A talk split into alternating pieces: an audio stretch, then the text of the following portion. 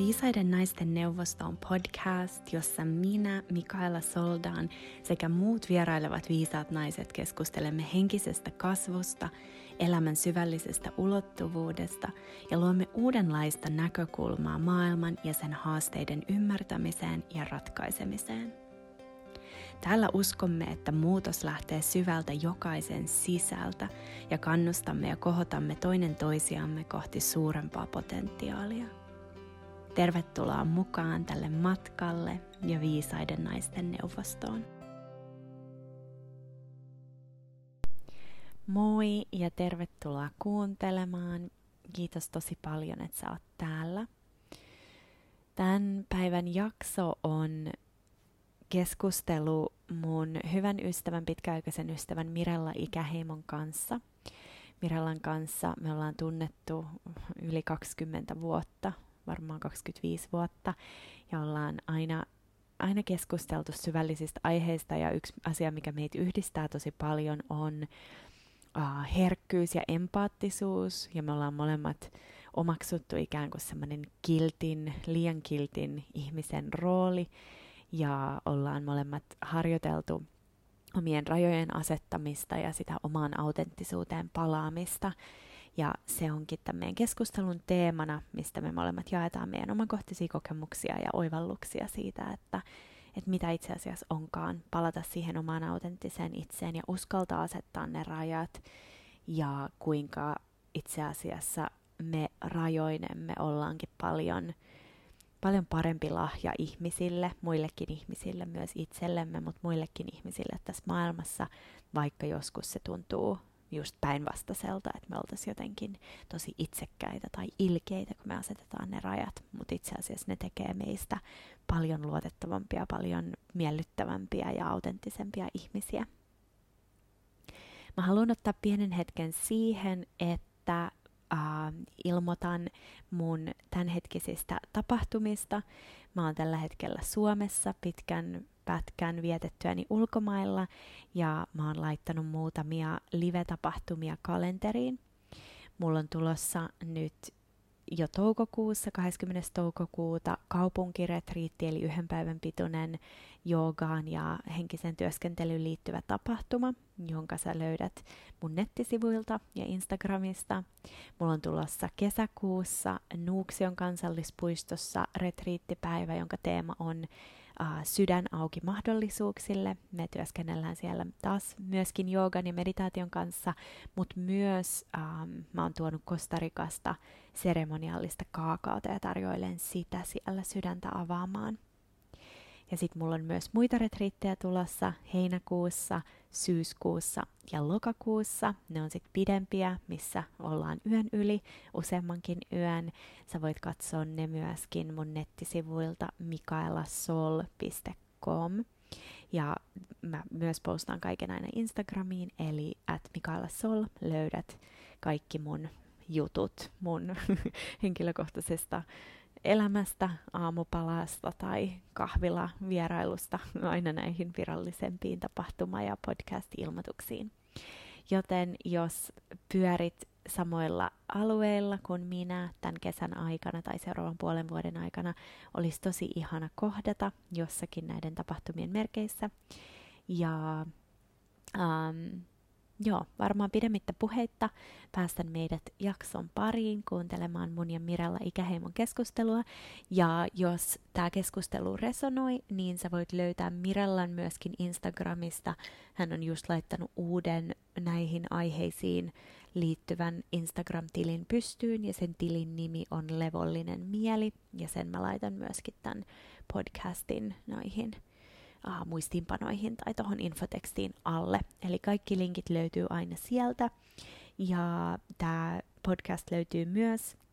videokeskusteluna YouTubesta, eli jos sä haluat nähdä kasvot ja ketkä puhuu, niin sä voit myöskin kuunnella tämän YouTuben kautta. Kiitos, kiitos, kiitos, että sä oot täällä. Hyvää podcastin kuunteluhetkeä.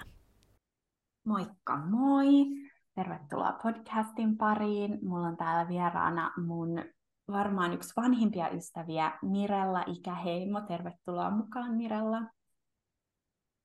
Kiitos. Tota, me ollaan oltu ystäviä siis vuodesta 1997, eli ekasta luokasta saakka. Ei oltu ehkä heti bestiksiä, kun siinä vähän haettiin ja kuulosteltiin, mutta sitten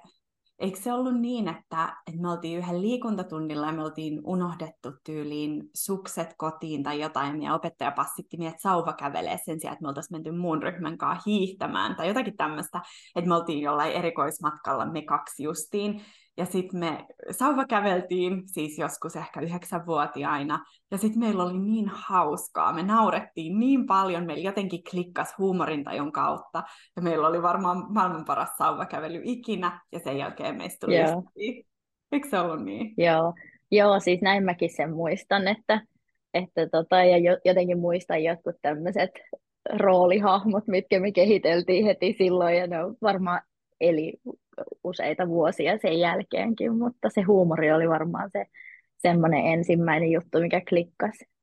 Kyllä, huumori ja sitten musta tuntuu myös just se, että me rakastettiin esiintyä ja keksiä hahmoja ja improvisoida ja, ja niin kuin imitoida myöskin jotain hahmoja, niin se oli, se oli semmoista meidän yhteistä huumoria, niin se on ollut tosi hauskaa ja ihanaa, että se voi kantaa vielä aikuisikään saakka. Niinpä.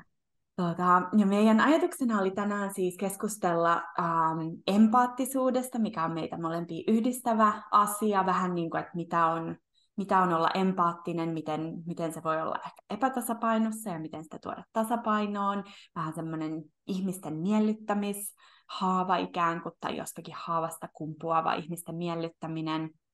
Ähm, ja sitten niiden omien rajojen laitto ja autenttisuuteen palaaminen ja se semmoinen vähän niin kuin oman voiman löytäminen. Niin tota, Mirella, miten, voisitko sä jakaa tai mit, mitä sä voisit sanoa sun omasta tarinasta tavalla, että miten, miten se empaattisuus ja ehkä rajattomuus on, on kulkenut sun matkassa ja sitten mitä se on ollut, kun sä oot huomannut, että se ei toimi enää ja sitten luonut niitä omia rajoja? Joo, no tota, ähm, mä voisin kertoa niin kuin ihan lähtökohdat, mistä mä, oon, mistä mä oon tullut tähän ja miten musta on tullut tämmöinen ihminen. Eli tota, äh, mä oon syntynyt Helsingissä ja siellä tietenkin mekin ystävystyttiin ja 20-vuotiaaksi asti asuin Helsingissä. Mä oon syntynyt ähm, perheeseen, jo mun vanhemmat eros hyvin nopeasti, kun mä olin ihan pieni ja tota, tavallaan niin kuin ihan pienestä asti ollut niin kuin kahden eri perheen niin kuin lapsi, eli siis ihan, eri, ihan erilaiset perheet, ja toisessa äidin luona mulla on sisaruksia, ja isälle mä oon niin kuin ainut lapsi. Ja tota, lapsuus ei aina ollut niin tasapainosta, että, että siellä niin kuin, toki monilla muillakin, mutta niin kuin, äh, ehkä mulla varjosti lapsuutta isän alkoholismi, ja sitten tota, niin kuin, aina ei äidinkään puolella niin kuin, siellä oli paljon muuttoja ja niin kuin, paljon vaihtuvia niin kuin, ihmisiä elämässä ja, ja tota, mä luulen, että se on niin kuin, ollut tavallaan se semmoinen tietynlainen juurisyy siihen, siihen niin kuin, yliempaattisuuteen, kiltteyteen, että mä olin hirveän joustava kaikessa. Mä aina sain tosi paljon kehuja siitä, miten ihana kiltti tyttö mä oon. Ja ja, tota, ja mun piti joustaa tosi paljon. Mä, niin kuin, mä olin aina sillä että okei, no tehdään näin, okei, muutetaan, okei, tämmöinen uusi perhetilanne tulee tai, tai tota, uusi ihminen tosiaan elämään tai, tai niin kuin just se, että mä jäin lapsuudessa paljon yksin. Niin kuin isä, isä niin kuin käytti paljon alkoholia ja mä jäin niin kuin yksin sinne, mulla ei siellä ollut sisaruksia, niin mä olin niin kuin jo ihan pienenä, ehkä niin kuin joskus 8-10-vuotiaana paljon yksin. Ja tota, vaikka tavallaan mun isä on, mä koen myös, että mä oon jollain tavalla tämän mun empaattisuuden paljon perinnyt myös mun isältä. Eli hän on myös semmoinen tosi kiltti ihminen ja, ja tota, joka on ehkä sitten ollut myös hänen niin kuin sen alkoholismin juurisyy. Että tota, ja No tosiaan sitten mä kasvoin siinä. Helsingissä, kävin koulut ää, parikymppisenä sitten, ähm, tai mun äiti muutti siis pois Helsingistä, kun mä olin 13, ja mä päätin kuitenkin jäädä mun isän kanssa vielä Helsinkiin. Ja totta kai siinäkin sitten se teini-ikäisenä muutat sun isän luokse yhtäkkiä, ei ole niin kuin tavallaan sitä naisen mallia siinä, siinä ja pitää niin kuin sopeutua taas uuteen tilanteeseen. Ja, ja tota, sitten mä niin kuin ajattelisin, että silloin teini-ikäisenä oli myös se, että, että mulla ei ollut tietyllä tavalla niin kuin rajoja. Kukaan ei laittanut mulle rajoja, mutta mä olin silti se, joka oli niin kuin sillä, että no niin, mun pitää lähteä kymmeneltä kotiin. Ja niin kuin ollaan monesti sunkin kanssa puhuttu sitä, että, että aina on niin kuin ollut se järki päässä. Ja vaikkei sitä kukaan silloin niin kuin sanonut, mutta siinäkin oli se kiltin tytön niin kuin juttu, että mä, mä olin kiltti tyttö, mulla ei ollut teini-ikä. Mä muistan, kun mulle sanoi joskus joku täti ehkä, että, että tota, sulla ei edes murrosikää ole tullut, että sä oot vieläkin noin kiltti. Ja niin kuin, tavallaan se tuntui hirveän ihanalta kohteliaisuudelta. Mä olin aina helppo, kiltti, mun kanssa ei tarvinnut niin kuin tapella. Ja tota, teini-ikäkin meni sit sillä lailla, että, että totta kai niin kuin siinä on kaikenlaisia kokeiluja kaikilla, mutta niin kuin pääosin tosi semmoinen niin kuin, hoidin asiat kuuliaisesti ja ja niin kuin en riidellyt ja, ja näin. Ja tota, no joo, sitten, sitten parikymppisenä mä tulin jonkinnäköiseen semmoiseen risteyskohtaan elämässäni. Ehkä niin kuin ystävi, ystävistä osa alkoi seurustelee ja, ja tota, alkoi niin kuin elämät viedä eri suuntiin ja sitten mä päädyin, mä tapasin mun miehen ja mä päädyin muuttamaan tänne Pyhäjärvelle, missä mä oon niin kuin asun vielä tänäkin päivänä. Ja tota, se oli jotenkin semmoinen iso päätös silloin. Siis niin kuin nyt kun mä mietin, että kun mä oon ollut just se kaksikymppinen ja ilmoittanut, että nyt mä muutan muuten pyhikseen pieneen kaupunkiin tonne Pohjois-Pohjanmaalle, että on se niin kuin varmasti ollut monille järkytys, etenkin kun se kilttityttö muuttaa, että mitä se nyt niin kuin tekee, että, että tota, mutta niin mä vaan lähdin ja, ja tota, sitten mä tulin, tulin tosiaan tänne ja ää, muutama vuosi oltiin mun miehen kanssa ehditty olla yhdessä, ei ehkä edes sitä, kun mä tulin raskaaksi ja meille syntyi yhteinen lapsi. Ja, ja tota, mä luulen, että se, se on ehkä, niin kun mä oon miettinyt sitä, että mikä hetki on ollut semmoinen, mikä on saanut mut tarkastelee sitä, sitä mun, niin kuin, että, että minkälainen musta on kasvanut. Toki 22-vuotias ei ole vielä valmis tai ei ole kasvanut vielä täyteen, täyteen siihen niin kuin kukoistukseensa, tai kuka nyt ikinä oiskaan, mutta, mutta tota, mä luulen, että se lapsen saaminen ikään kuin silloin oli niin kuin ehkä se semmoinen tietynlainen käännekohta, mikä saa miettimään totta kai niin kuin itteensä, myös niin kuin omaa äitisuhdettaan, isäsuhdettaan, sitä, sitä perhettä ja, ja niin kuin minkälainen malli haluaa olla sille lapselle. Ja, ja tota, näin sitten kävi ja, ja, ja se on niin kuin, siitä ollaan lähdetty niin kuin työstää sitä, sitä omaa empaattisuutta ja vähän niin kuin sitä kiltteyttä kyseenalaistaa. Että mm. hetkinen, Joo, Joo, sehän on niin valtava murros ja sitten just kun niin kuin oma lapsi voi olla niin täydellinen peili tai nostaa esiin kaikki ne omat kasvukohdat, mikä tietenkin tapahtuu kaikille, mutta sitten noin nuorena ja vielä just siinä ei ole käsitelty, niin kuin ajan puolestakaan ehtinyt käsitellä kaikkea sitä, mitä on ollut siellä lapsuudessa. Yksi asia, mikä tulee mieleen, tuosta just siitä, että, että kun sulla oli sellainen epävakaata ja paljon muutoksia täynnä oleva lapsuus, ja tavallaan niin kuin, että se sun just se mukautuminen oli se sun tapa uh, niin kuin, mukautua siihen tilanteeseen, koska, koska ei mahtanut mitään, että pitää mennä, vaan lapsenhan pitää seurata vanhempia. Ja mulle tulee mieleen se tutkija Gabor Mate, kun hän puhuu paljon ylipäänsä niin kuin lasten kasvatuksista, myöskin riippuvuuksista ja traumanhoidosta. Ihan mieletön tyyppi, mutta hän sanoo, että silloin kun me ollaan lapsia, niin se kiintymys ähm, aina voittaa niin kuin jos, jos on kyseessä meidän autenttisuus ja kiintymys, niin se kiintymys aina voittaa. Et silloin me aletaan jo lapsena, ja tämä tapahtuu ihan varmasti ihan jokaiselle, huolimatta siitä, että minkälainen se meidän lapsuus on, koska meillä kaikilla tapahtuu jotain, missä me joudutaan jollakin tavalla sitä meidän autenttisuutta piilottaa tai muovaamaan. Että sitten se kiintymys aina on se olennaisempi juttu, koska me todellakin ollaan niin uh, riippuvaisia niistä meidän vanhemmista, että me ei voida tavallaan olla silleen, että ja minähän en tee näin, koska silloin me mistetään uhanalaiseksi se, että, että ostaako meidän vanhempi meille ruokaa tai onko meillä enää kotia, mihin mennä, mm. joten, joten siitä lähtee jo se meidän oman autenttisuuden ikään kuin, niin kuin um, mikä se sana voisi olla, oman autenttisuuden piilottaminen tai ohittaminen, ja sitten mm-hmm. se jää päälle, niin kuin mulla on sitten mun omakohtaiset kokemukset, tai mikä mun perhedynamiikassa on tehnyt sen, että et mä en ole autenttisesti voinut olla, vaan mä oon just mukautunut siihen mun kodin ilmapiiriin, että minkäs kokoinen aukko täällä on, ja mä uskon, että meitä on ikään kuin meitä, jotka, jotka sit muokkaa itsensä siihen niin kuin aukoksi sopivaksi, me ollaan niitä mukautujia, ja sitten on ehkä niin kuin enemmän semmoiset reaktiiviset ihmiset, jotka sitten taas protestoi tai jollakin tavalla niin kuin ulkoisesti reagoi siihen, mutta meidän tapa molemmilla on ollut kääntää se sisäänpäin ja alkaa vähän niin kuin siellä puristaa sitä omaa autenttisuutta pienempään ja pienempään ja pienempään osaan. Ja mielenkiintoista, kun sä sanoit mm. just tuosta, että et ei ole teini-ikää, ja sehän on just se, missä me haetaan niitä omia rajoja ja tavallaan kasvetaan siihen meidän olemiseen. Ja sitten niin kuin, ja sit siitä vielä meidän tosi haavoittuneessa kulttuurissa on sitten keksitty kehu, tiedätkö? Niin kuin, mm-hmm. ja, siis onhan se ihanaa, ihanaa varmasti helpottavaa ja, ja niin kuin, voin kuvitella, että jopa omasta suusta tulisi semmoinen, että jes, ihanaa, että ei ole,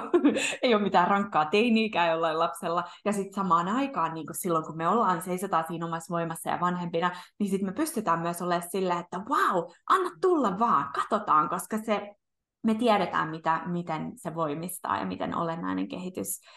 niin kuin, olennainen osa sitä kehitystä ja kasvua se on. Nimenomaan, joo. Kyllä, se on aivan totta. Ja sitten niinku just tuosta, että et, et ei kyseenalaista sitä omaa perhetilannettaan, koska eihän niinku tavallaan se, että ää, mä muistan, että mä oon vasta niinku ehkä sitten teini-ikäisenä alkanut miettiä sitä, että hetkinen, että niinku, että ai, ai mun kaverin isä ottaakin vain yhden saunakaljan. Että niinku, et okei, että ai on tällaisiakin tilanteita, että se ei olekaan aina se, niinku, että et viikonloppu yksin kotona, kun se lähtee johonkin viettää iltaa tai, niinku, tai muutenkaan, että sehän on se niinku totuus, mihin me, oi, mihin me kasvetaan. Mm-hmm. Niin, tota, niin sehän on niinku, ihan päivän selvää, että sitä ei, sitä ei osaa katsoa sitä tilannetta silloin. Niin kuin, sä näet vaan sen, mikä on se, se tilanne siinä, ja se, siihen tosiaan sopeutuu, ja se tuntuu ihan hyvältä. Niin kuin, ja se, että mitä mä mietin niin kuin omia ajatuksia siitä, siitä lapsuudesta ja nuoruudesta, niin niin, niin tota, eihän ne ole pelkästään ne huonot asiat, mitä siitä jää mieleen. Totta kai mulla on tosi paljon hyviä kokemuksia, mulla on ollut ihanaa perhettä ja sukua ja kaikkea semmoista. Ja ne on kuitenkin ne niin kuin, tavallaan päällimmäiset asiat, mitkä on siitä jäänyt mieleen, mutta sitten taas se, niin kuin, mitä mä tänä päivänä huomaan itsessäni, niin että minkälaisia jälkiä se on jättänyt ja niin kuin se, että mitä kaikkea on, tai niin kuin miten sitä on joutunut niin kuin, pyristellä niistä asioista eroon, jotta, jotta voisi elää oman näköisempää elämää. Ja, ja, tota, ja nyt, nyt etenkin, kun oma tytär alkaa olla niin kuin semmoinen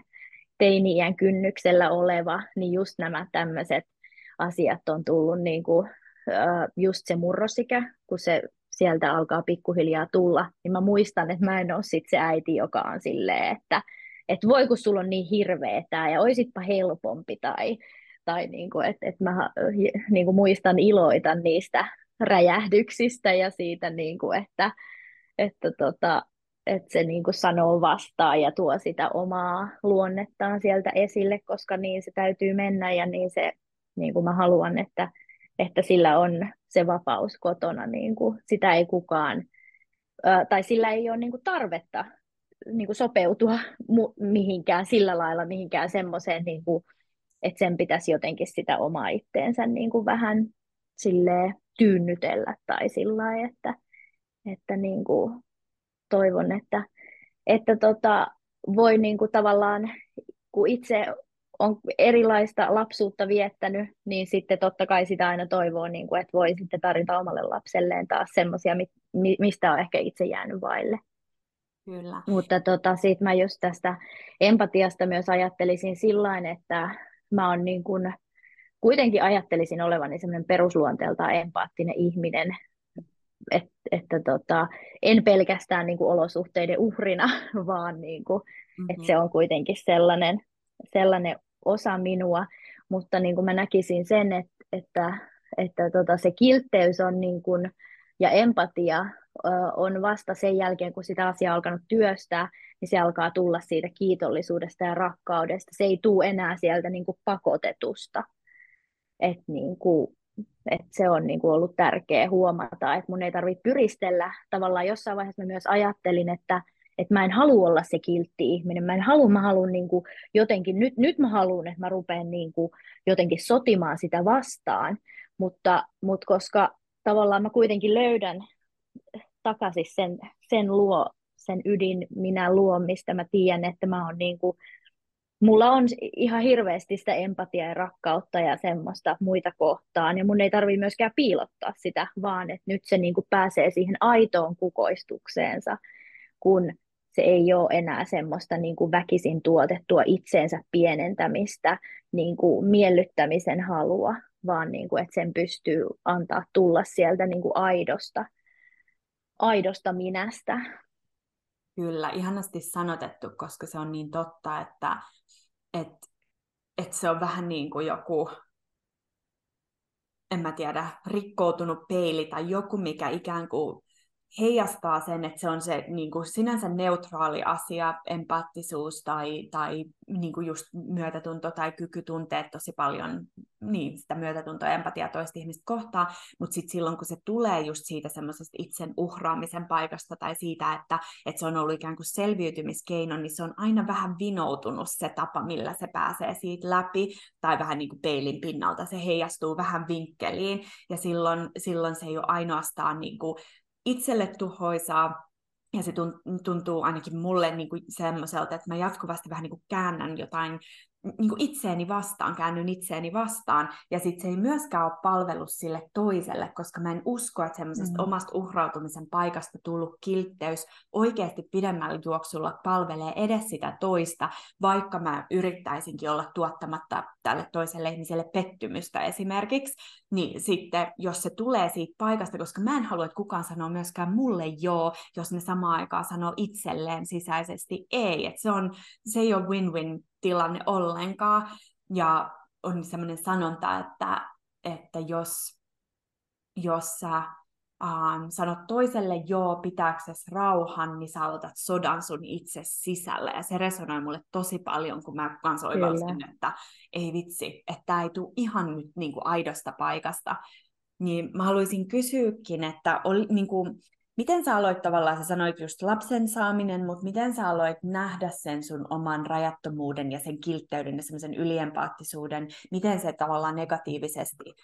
vaikutti sun elämään, koska silloin lapsenahan se oli semmoinen adaptaatio, mikä piti sut turvassa ja niin kuin auttoi sua selviämään, mutta sitten jossain vaiheessa, kun me tullaan aikuisuuteen, me ei tarvita sitä enää. Meillä on tilaisuus just nähdä se ja tavallaan pudottaa se pois, koska nyt me ollaankin saatu valita ihmistä meidän ympärille, tai me ollaan itsenäisiä meidän ruoan ja kodin suhteen, niin tavallaan se miellyttäminen ei enää ole niin elintärkeää kuin se on ollut silloin pienenä, niin miten se näyttäytyy sun elämässä?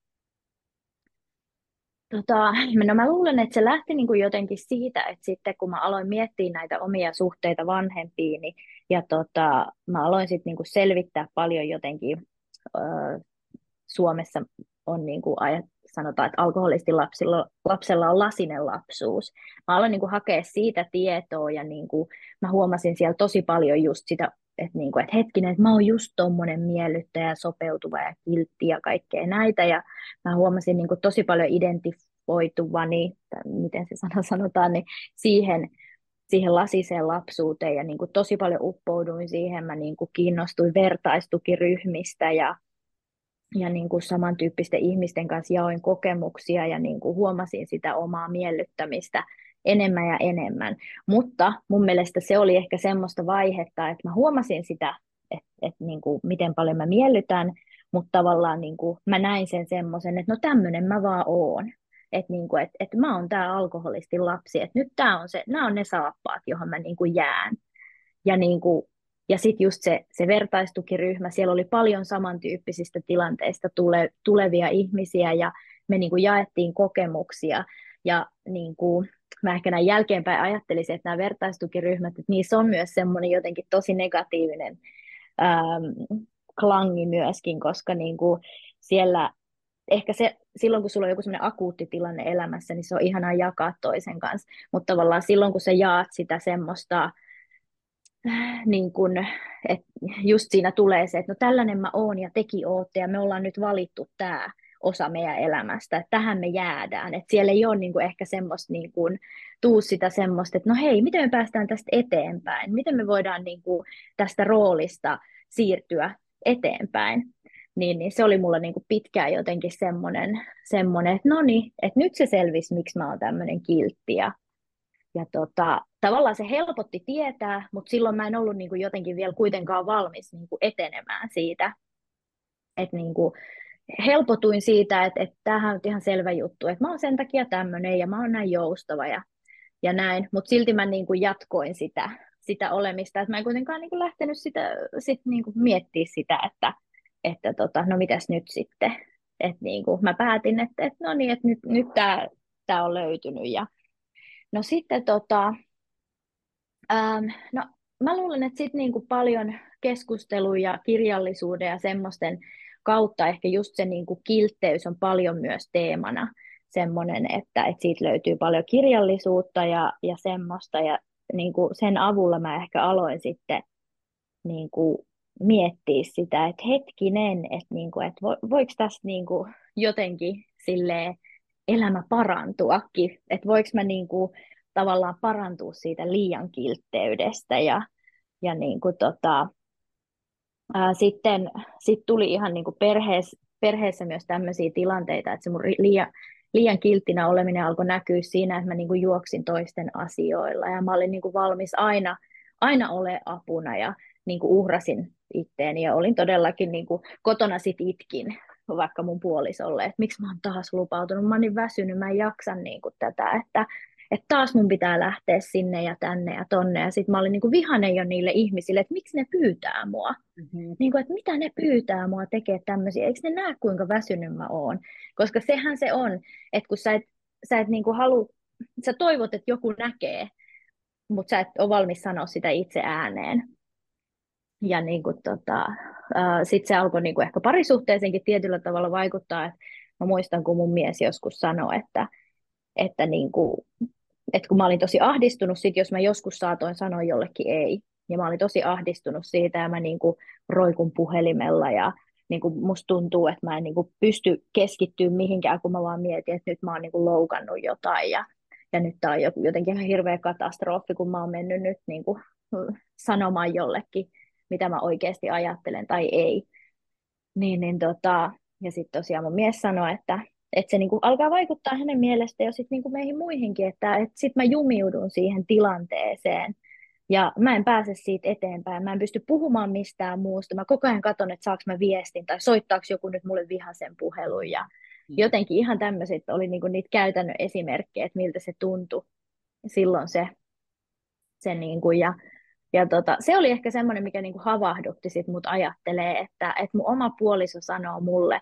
että niin kuin, tämä mun tekeminen alkaa niin kuin jo vaikuttaa meihin kaikki, tai niin kuin koko perheeseen. Et mä en ole enää vaan niin kuin yksin siinä, siinä mun kiltteydessä, vaan se alkaa niin kuin jo, jo niin kuin tuntuu muissakin.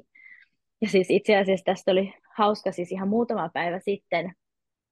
tota, mun tyttären kanssa tämmöinen hyvä tilanne, kun mä oon sitten niinku ihan puhunut joskus aina siitä, että, että tota, välillä tulee suostuttua semmoisiin juttuihin, mihin ei pitäisi, ja niinku, että et paljon niinku kotona puhutaan näistä asioista ja niin kuin vaikka onkin hyvin päässyt jo eteenpäin siitä, mutta ihan muutama päivä sitten mä suostuin tämmöiseen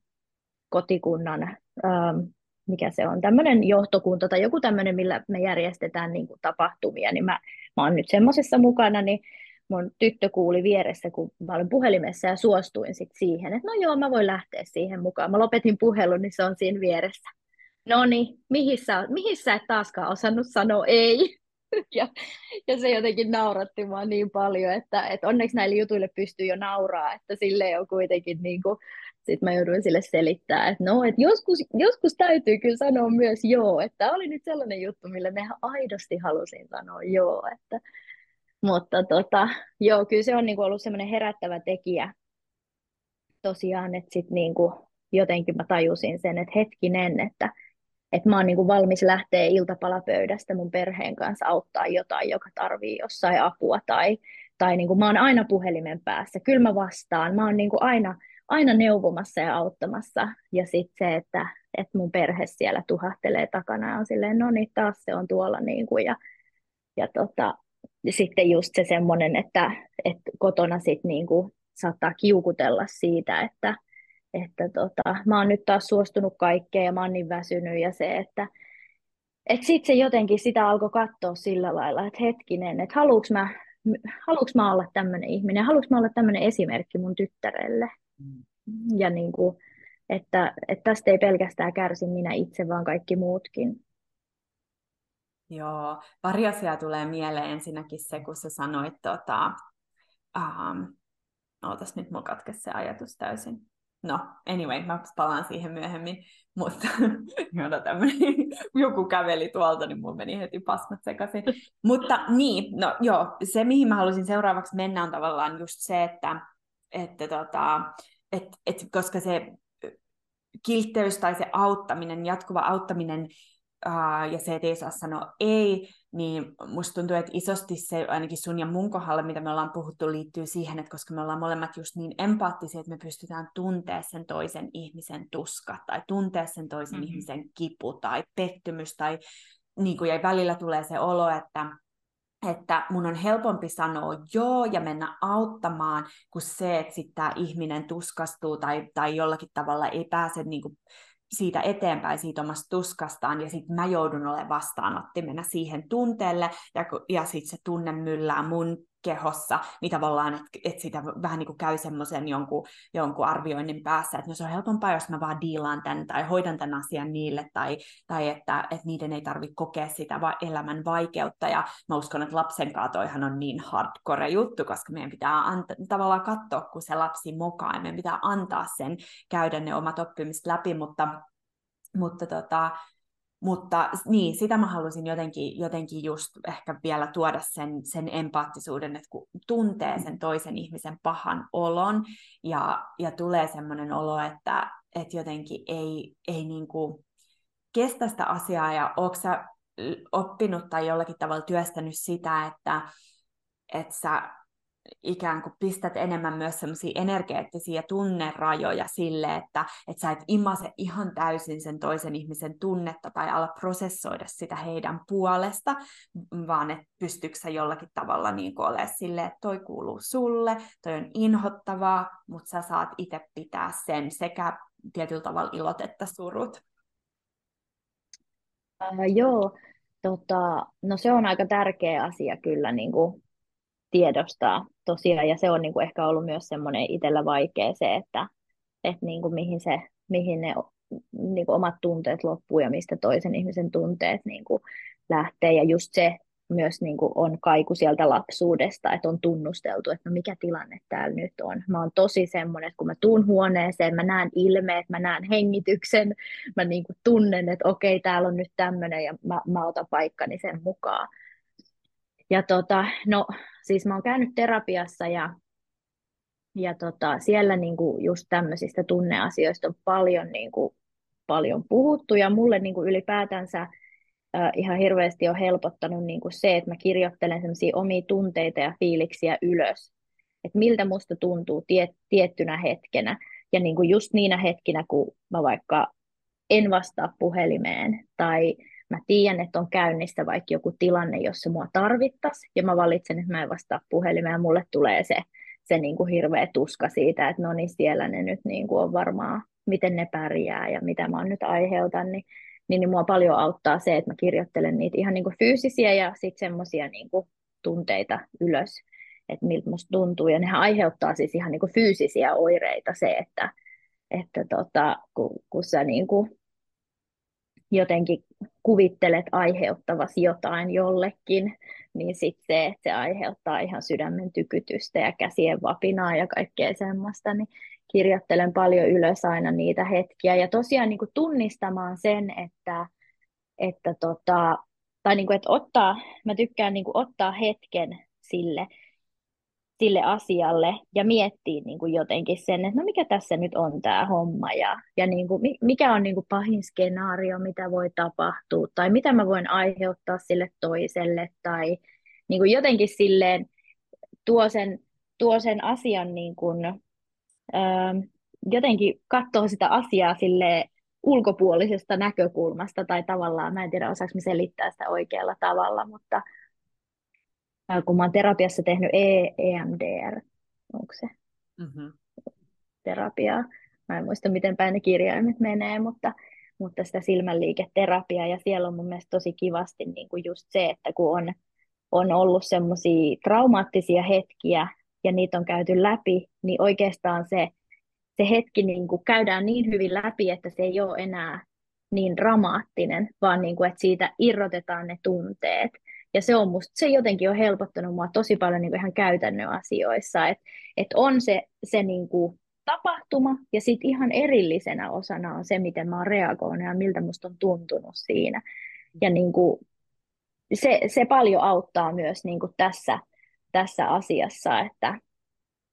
että tota, kun sä niin kuin ajattelet, että, että voiko mä sanoa ei ja mitä tapahtuu ja miltä siitä toisesta tuntuu ja, ja niin kuin se, että jotenkin huomioi sen, että mikä on sitä omaa tunnetta vaan siinä ja mikä on niin kuin se todellisuus. Ja, tota, ja sitten niin kuin ehkä, ehkä mä oon jotenkin hyvin semmoinen käytännönläheinen ihminen tietyllä tavalla, että, että niin kuin jos on semmoinen tilanne, missä mä oon, missä mä aistin tosi paljon niin kuin tunteita ja muiden tunteet yrittää vetää mua niin kuin mukaansa ja sisäänsä siihen, niin, niin, niin sitten ihan vaan niin kuin jotenkin semmoinen niin kuin, siis niinkin yksinkertainen asia kuin hengittely ja sellainen niin kuin, ähm, paljon niin kuin just joogassakin puhutaan siitä, että löydä, löytää sinne omaan keskukseen ja, ja niin kuin löytää sen semmoisen, mä niin kuin ajattelen, että se oma rauha on semmoinen tietyn näköinen paikka täällä mun sisällä, niin jotenkin se rauhoittaa mua ihan hirveästi että, että mä ajattelen, että mulla niin kuin on aina se rauha mukana ja niin kuin, että mitä tahansa mun ympärillä tapahtuu, niin mä haluan löytää sinne rauhaan takaisin. Tietenkään se ei aina ole helppoa, se on ihan helvetin vaikeaa välillä. ja niin kuin, tota, Uh, mä muistan, että mua joskus jopa ärsytti se, että no mikä rauha, no mikä juttu tämä on, että ei mulla ole semmoista. Mutta sitten kun vaan harjoitteli ja aina niin kun kävi niitä samoja juttuja läpi, niin alkoikin miettiä, että hetkinen, ja niin kuin myöskin terapiassa moni, monet on varmaan käyttänyt sitä turvapaikkaa niin kuin vertausta, että, että niin kuin sit löytyy se oma turvapaikka, että se voi olla joku mielikuva tai joku semmoinen, niin mä ajattelen, että se on niin kuin oikeastaan sama asia, niin kuin, että se on se sun rauha siellä sisällä. Se voi olla silmät kiinni joku paikka, mihin, mihin sä ihan niin kuin meet siinä sun mielikuvassa, tai sitten niin kuin mä tykkään ajatella sen jotenkin semmoisena, että se on täällä mun sydän, sydänkeskuksen alueella semmoinen ihan niin kuin, mitä mä voin niin kuin esimerkiksi koskettaa siinä hetkenä, kun tuntuu niin kuin pahalta tai tuntuu, että mä lähden nyt niin kuin johonkin mukaan, mikä ei ole mun, mun sota tai, tai niin kuin näin, niin, niin, niin jotenkin ihan tämmöiset niin kuin semmoinen, semmoinen harjoitus jotenkin, että, että tota, ja se tuo turvaa niin kuin kaikissa, kaikissa tilanteissa, että, se on niin kuin ollut semmoinen tärkeä asia löytää. Kyllä. Joo, ja mä oon huomannut, että mun, kun mun kapasiteetti käsitellä ja päästä yli vaikeista asioista ja kannatella tosi vaikeita tunnetta, niin kuin mun omaa, omaa tunnetta, niin kun se mun kapasiteetti kasvaa, niin mun kapasiteetti myös antaa toisen ihmisen käsitellä vaikeat tunnetta kasvaa. Että tavallaan mä, mä oon alkanut luottaa sen toisen ihmisen vaikeuksiin ja siihen, että sillä on tosi tukalat oltavat, koska mä tiedän, että ensinnäkin ne kuuluu elämään. Se nyt on joku asia, mikä me varmaan jollakin tietoisella tasolla tiedostetaan, mutta että sitten niin kuin syvällisesti ymmärtää se, että mikä, minkälaista palvelusta ne tar- äh, minkälaista tarkoitusta ne palvelee, ei, ei palvelusta tarkenee, vaan minkälaista tarkoitusta ne palvelee, ne, ne vaikeudet, koska tietyllä tavalla, niin kuin, että kivoitunteet on kivempi tuntea, tukalitunteet on ei niin kiva tuntee, mutta tietyllä tavalla, ja jos katsoo maailmaa vaikka tantrisesta, semmoisesta, että kaikki on pyhää lähtökohdasta, niin silloin ihan hirveä ahdistuskaan ei ole millään tavalla parempi tai huonompi kuin joku ekstaattinen orgasmi. Kaikki on ihan yhtä lailla niin kuin tietynlaista, tai tätä elämän leikkiä ja, ja ihmisyyden ilmentymää. Ja, ja sen takia jotenkin mun on ollut ainakin helpompi helpompi just tunnistaa ehkä ne rajat, että toi kuuluu sulle, tämä kuuluu mulle. Mä voin pysytellä mun rauhassa ja mun hyvässä fiiliksessä, koska mä tunnistan paljon kanssa tota, että mittaa sitä niin kuin lapsuuden kodin lämpötilaa, että ah okei, voiko tänään olla hyvällä tuulella vai onko sille tilaa, aha nyt pitääkin kaikkien itse asiassa virittäytyä tänne mataliin, mataliin sfääreihin tai tunteisiin, koska se on se yleinen ilmapiiri niin tota, että et ei enää annakaan itsensä niin helpolla tulla vaikutetuksi niistä ulkopuolisista, vaan että et pysyy siinä omassa rauhassa tai turvassa tai ilossa tai, tai rakkaudessa, mikä tietyllä tavalla, niin kuin meitähän opetetaan tässä yhteiskunnassa luopua siitä koko ajan, koska joku media tai uutiset tai semmoinen jatkuva yleisilmapiiri yrittää koko ajan kertoa meille, miten meidän kuuluisi tuntea. Ja me ollaan tavallaan opittu siihen, että, että, että just, että aina niin kuin luota, luota siihen ulkoiseen enemmän kuin siihen sun sisäiseen. Ja yksi vakkarilause, mitä mä hoen itselleni edelleen, kun mä asetan vaikean rajan tai mä teen jotain, on, että aikuiset ihmiset kykenee käsittelemään pettymyksiä. Aikuiset ihmiset kykenee käsittelemään pettymyksiä, ja koska me, meidät kasvatti luultavimmin ehkä 50- tai 60-luvulla syntyneet ihmiset, jotka ei saanut minkäännäköistä tunnekasvatusta kotona. Jos joku sai, niin voi lähettää mulle viesti.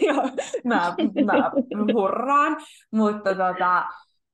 niin kuin, ja se on ihan ymmärrettävää, että näähän on niin kuin, mm. rakkaudella ja myötätunnolla meidän vanhempia kohtaan. Mutta sitten se, että jos me ei olla kotona saatu semmoista esimerkkiä, miten käsitellä pettymyksiä aikuismaisesti, niin eihän me tietenkään, niin kuin, mä ainakin musta tuntuu, että mä kasvoin pelkäämään elämän elämän hirveitä asioita ja triggereitä ja tämmöisiä, koska tietyllä tavalla mun vanhemmat ei pystynyt esimerkillistämään mulle ja näyttää sitä, että Mikaela, että kun elämässä tulee joku tämmöinen pettymys, niin tälleen tämä käsitellään läpi, vaan se meni aina siihen johonkin, johonkin hermoston epävakaustilaan, ja sitten mä lapsena niin hätäännyin siitä, että apua, elämä on ihan järkyttävä, maailma on ihan kammottava paikka, koska se voi tolla tavalla heilauttaa sut ihan niin kuin tosi, tosi pahan tilanteeseen, kunnes sitten on alkanut itse opettelemaan hermoston sääntelyä ja sitä, että voi tuoda itsensä turvan tilaan, oli tilanne mikä tahansa, koska ne ulkoiset triggerit ei tule koskaan katoamaan, mutta se muun kyky työstää niitä on, tai elää niiden kanssa on ihan erilaista, ja se on semmoinen esimerkki, mitä mä en ehkä ainakaan semmoisella tavalla saanut, mitä mä olisin tarvinnut, ja se on ollut tosi iso oppi ähm, mm. niin kuin, joo, löytää itse semmoinen paikka. Joo. joo, se on ihan totta, että, että niin kuin, etenkin tälle äitiydessä nämä tulee myös niin kuin hyvin, hyvin nyt, että, että tavallaan on pakko olla se aikuinen, joka et, niin kuin, näyttää se esimerkki, eikä voi olla silleen lapselle, että no sano sä, sano sä nyt sille sun viuluopelle, että sä lopetat, vaan mä joudun olemaan se, joka ilmoittaa sen ja, ja siellä on joku pettynyt viuluopettaja, että et, no miksi se nyt jatkaiskaan ja mun on pakko niinku pysytellä siinä, mä en voi yhtään miellyttää sitä. Mutta joo, nämä on ja kyllä... itse sinne siis... viulutunnille. Todennäköisesti. Miten mä päädyin tänne? Mä halunnut tuottaa pettymystä. Niin sä osaat joku joo. Siitä se tuli. Joo, mutta tota, tästä hyvä esimerkki tuli mieleen, kun näistä rajoista oli terapiassa puhetta ja, ja tota, ää, niin kuin mun äiti oli sairastunut ja, ja sitten mulla oli kauhean niin kuin semmoinen olo niin kuin koko ajan, että mä olin niin kuin velvollinen paljon niin kuin kyläilemään hänen luonaan ja totta kai niin kuin mielelläänkin kyläilee, mutta niin kuin, että kun siitä tulee se velvollisuus, sä kuvittelet, että nyt jos mä en mene sinne käymään, niin sitten jotain tapahtuu. Ja tota, sitten sit mä olin siellä terapiassa ja me puhuttiin tästä ja sitten terapeutti sanoi, että no et kokeilet nyt, että et, et käykään siellä, että jätä pari päivää väliin tai näin ja katsot, että miten, mikä tilanne niin kuin sitten. Ja sitten mä tein niin ja mä tulin seuraavan kerran sinne terapiaan ja mä olin sille silleen, että no niin, että yes, että nyt äiti on muuttunut, että jotain on tapahtunut, että ei niinku tapahtunutkaan mitään, vaikka mä en mennyt sinne kylään. Ja sitten se terapeutti nauroi ja oli sillä että, niin, että ai sekö on muuttunut vai niinku, että olisiko se mun niinku, tavallaan, että kun mä koko ajan kuvittelin, että jos mä en jotakin velvollisuutta to- toteuta, niin jotain hirveätä tapahtuu, mutta kun ei tapahtunutkaan, niin sehän on niin kuin mun pään sisällä se muutos tai niin kuin tavallaan se tapahtunut, että niin kuin, että mä huomaankin, että hetkinen, että se onkin ollut mun ihan omaa kuvitelmaa, että jotain pahaa tapahtuu, jos mä en nyt noudata tätä mun keksimää rutiinia tai näin, niin, niin, niin tota, nämä on tämmöisiä hyviä hetkiä just niin kuin, että kuvittelee oivaltavansa jotain ja sitten niin kuin, niin kuin oikeastaan se onkin vaan omassa itsessä tapahtunut se muutos, Et koska monet nämä, tai niin kuin suurin osa näistä tämmöisistä jotenkin kiltteyden toteuttamisesta, niin sehän on vaan sitä niin kuin omaa ja, niin kuin, ja sitten sit niin kuin just mitä, mitä mä oon naurannut, että se, että kun alkaa ottaa omasta elämästä vastuun, niin, niin siinä on vaan ärsyttävintä se, että enää ei voi syytellä muita. Niin kuin, että mä en voi syyttää ketään, että taas mä oon ottanut tämän duunin vastaan tai taas, taas mä oon tässä. Niin kuin, että, että se on ihan turhaa syyttää siitä ketään muuta, että kun se on vaan ihan, ihan oma valinta, että, niin kuin, että tota, nämä on semmoisia semmoisia hetkiä, niin kuin juttuja, mitä paljon paljon niin kuin miettii tosiaan, että kun joskus oli siinä semmoisessa, tosi vahvasti siinä semmoisessa uhriutumisessa, että niin kuin just, että kotona itkee sitä, että taas mä oon niin kuin tässä tilanteessa ja, ja tekee mieli niin kuin huutaa ihmisille. Ja miksi te ette nyt näe tätä mun väsymystä tai näin, mutta kun sitä ei saa sanottua, että, niin kuin, että ainoa, ainoa niin kuin, kuka voi tehdä sun elämästä parempaa, oot sinä itse, että se, että se on vaan niin kuin se täysi vastuu otettava, että, että niin kuin se, se niin kuin tulee vain sisältä niin kuin mm-hmm. nämä asiat, että se on semmoinen tärkeä kans niin kuin jotenkin opetus ja, ja tota, kyllähän sitä niin kuin ihan päivittäin, vaikka kuinka niin kuin tekee töitä sen asian suhteen, niin kyllä tulee aina semmoisia uusia tilanteita, missä on sille okei, okay, hetkinen, mä oon omasta elämästä vastuussa ja, ja tota, silleen. Joo, ja se vastuu, niin kuin voisi ajatella just, että että joo, mä otan vastuun mun omasta elämästä, että mä, voin, mä päätän, missä mä asun tai mitä, mutta sitten kun se on tässä tilanteessa ainakin se musta tuntuu niin semmoiselta radikaalilta vastuunotolta, että se on se, että mä otan vastuun, niin kuin en tietenkään siitä, että miten muut ihmiset muut ihmiset käyttäytyy, koska se ei ole meidän niin kuin, se meidän oma valta ei voima ei riitä sinne, mutta se, että just, että aina jos mulle tulee vaikka se olo, että miksi noi kyselee, niin kuin, että voisiko noi lopettaa kyselemästä, sitten mä tiedän, oh, oh se ei ole ikinä niissä muissa, vaan ne on just peilaamassa mulle jotain semmoista sitä vaikeutta, mikä mulla on, että nämä ihmiset on vaan niin kuin, vitsi luojan orkesteroimana täydellisesti pelaamassa sitä tai esittämässä sitä omaa rooliaan, jonka tehtävä on näyttää mulle, että mun rajoissa on vielä jotain tai mua jollakin tavalla triggeröi, koska silloin kun mä oon parantanut sen, että että mä osaan sanoa ei silloin, kun mä haluan sanoa ei ja sanoa kyllä silloin, kun mä osaan, haluan sanoa kyllä, niin silloin mua ei hetkauta. Ihmiset saa kysellä multa vaikka niin kuin joka toinen minuutti jotain, koska mä oon siinä paikassa, missä mä tiedän, että mä en petä itteeni, mä en, mä en tavallaan kävele oman itseni yli. Ja silloin se ei niin paljon trigger enää, koska, koska sitä ei tapahdu. Ja sitten mä huomaan, että joka kerta, kun se alkaa ärsyttää mua, mä vaan vitsi, paluu taas itseen, vastuu siitä, että mitä, mitä mä oon, miten mä pidän mun oman tontin, koska, koska niin kauan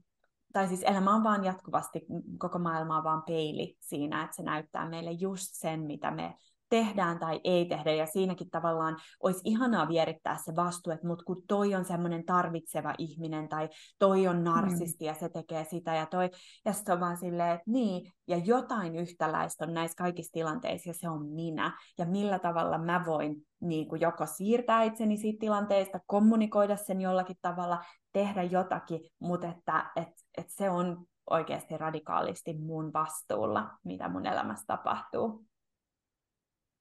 Nimenomaan, joo. Joo, ja siis niin kuin, kun kaikki ihmissuhteet on opettajia, niin, niin tota, jotenkin myös niin kuin mun puolisolta mä oon oppinut paljon sitä semmoista yksinkertaista ajattelua niin kuin tämmöisiin asioihin, että, että tavallaan niin kuin mä luulen, että, että, että se on jotenkin siinä maskuliinisuudessa se, että kun se, se niin kuin asioiden yksinkertaistaminen, että kun mä vatvon kotona jotain asiaa, on silleen, että no vitsi, että mä oon se on loukannut mua, että niin kuin, miten se sille voi tehdä. Ja sitten mun mies on sille, no sano sille, no kysy siltä, miksi sä soita sille? Ja sitten niin kuin, sit, sit mä oon silleen, että no eihän mä niin voi tehdä, tai niin kuin, eihän, eihän niin kuin näin voi tehdä. Niin sitten se, sit se sanoi kerran jotenkin kivasti sillä, että mi, miksi mä ajattelen, että mun loukkaantuminen jostain asiasta on niin kuin vähempiarvoisempaa kuin sen toisen. Niin kuin, että miksi mä voin loukkaantua, mutta mä en voi sanoa mun mielipidettä ääneen, koska se loukkaa sitä toista. Niin tavallaan niin kuin sekin on jotenkin semmoinen yksinkertaistetun kiva ajatus niin kuin siinä, että että niin kuin mä oon ihan yhtä tärkeä tässä maailmassa ja mun tarpeet on ihan yhtä tärkeitä tässä maailmassa. Ja jos joku asia loukkaa mua, niin mun pitäisi pystyä sanoa se. Mm. Niin kuin, niin. Mutta tota, nämä on tämmöinen ikuinen harjoitus myöskin tietyllä tavalla, että ainahan meillä tulee ne, niin kuin, ikinä kun ei tule valmista, niin kuin usein ollaan puhuttukin siitä, että vaikka,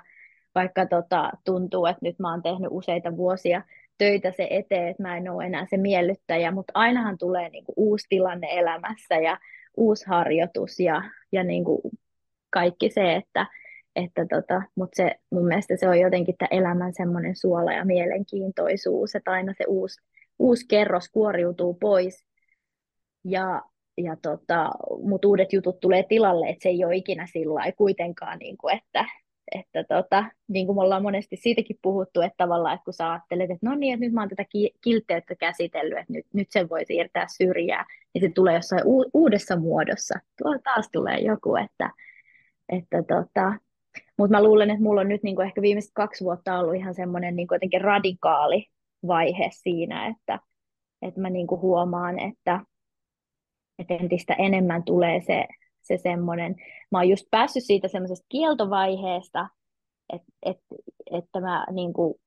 haluan olla myös se empaattinen ja semmoinen ihminen, mutta niin kuin, jotenkin, että, että tota, nyt, nyt tosiaan sen, että kun pystyy niin kuin näkemään, että mä pystyn, tavallaan mä haluan käyttää sitä niin kuin jotenkin myös hyväksi tässä maailmassa sille, että mulla on tätä jotenkin tätä rakkautta jaettavana, että, että, tota, että semmoinen niin kuin uusi vaihe tässä kiltteydessä on niin kuin tullut. Että...